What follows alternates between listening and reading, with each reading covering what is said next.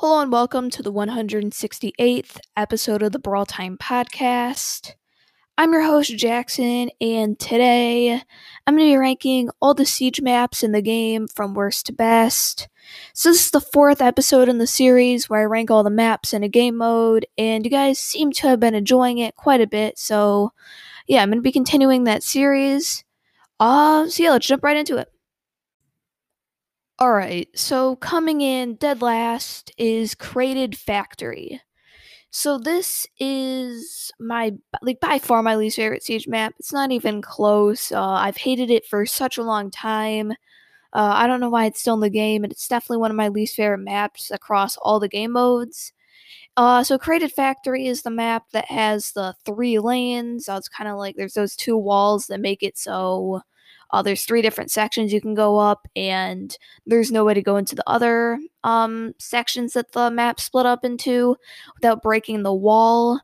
Uh, so this results into some very bad games. A lot of randomness is involved, uh, kind of just where the bolts spawn, at what times, in which lane, because... Like, you could kill the person in your lane, and just no bolts end up spawning, and it was completely pointless. Uh, so yeah, you can just kind of get, like, um, just way too much randomness, really. And just overall, not a very fun map to play on. Like, it's there's literally no way to attack people across the walls unless you're a thrower or you break them down. So yeah, this is just overall a really bad map, and yeah, just too much R N G is involved for this to really be a siege map, in my opinion. So coming in at number six is a very similar map, actually, and that is Fenced In.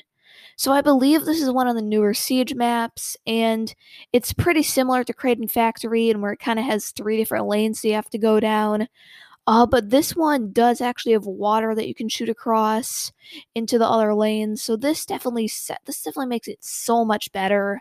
Uh, just the ability to be able to actually interact with um, other people on the enemy team is so nice and useful. Uh, and yeah, this is definitely a really nice addition to this map. Makes it a lot better. I mean, still, I'm not a big fan. It's definitely one of my least favorites, but it's just so much better than Crated Factory. Um, but yeah, coming in at number six. All right, so coming in at number five is Some Assembly Required. So this also pretty classic siege map. This is the one that has like those, uh, I think, eleven walls all in the middle.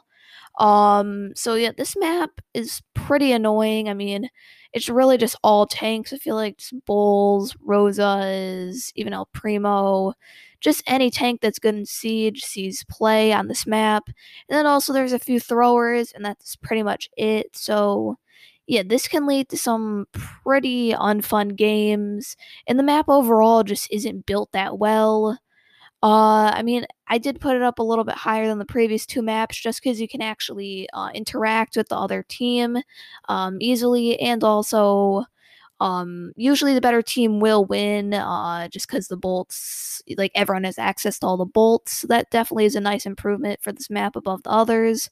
But I mean, still, it's just not that fun. Really don't like the meta and the matches here. Just really boring and annoying. Uh, so yeah, Some Assembly Required. Coming in at number five. So coming in at number four is Olive Branch. So Olive Branch is the final one of these maps that kind of has like the three lane style. Uh, but this one definitely does it the best. Uh, yeah, it's very, very similar to uh, Crated Factory. Um, basically identical, except a little bit of grass and wall changes on the outsides. Uh, and there are, so it has the three lanes, but then there are um, kind of like two openings that anyone can walk through to go to the middle or to the outside. So this is very, very nice. Um, yeah, it actually allows you to um, kind of, you know, switch lanes depending on where the bolts go. And just like the better team usually actually wins on this map. Uh, making it a lot better than the other ones. I mean, I'm not the biggest fan of it still, though. Just kind of how it's built reminds me too much of Crated Factory. Kind of feels like a knockoff.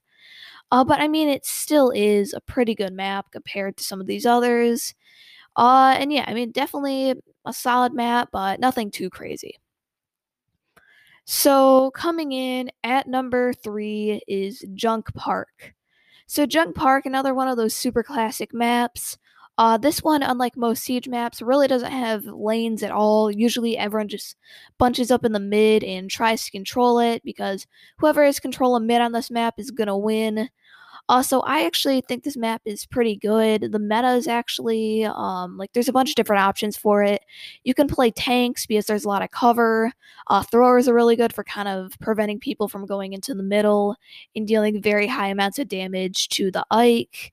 Uh, and even, like, those mid-range to long-range brawlers can see some play. Like, Jean's really good, Spike's good, Brock's good.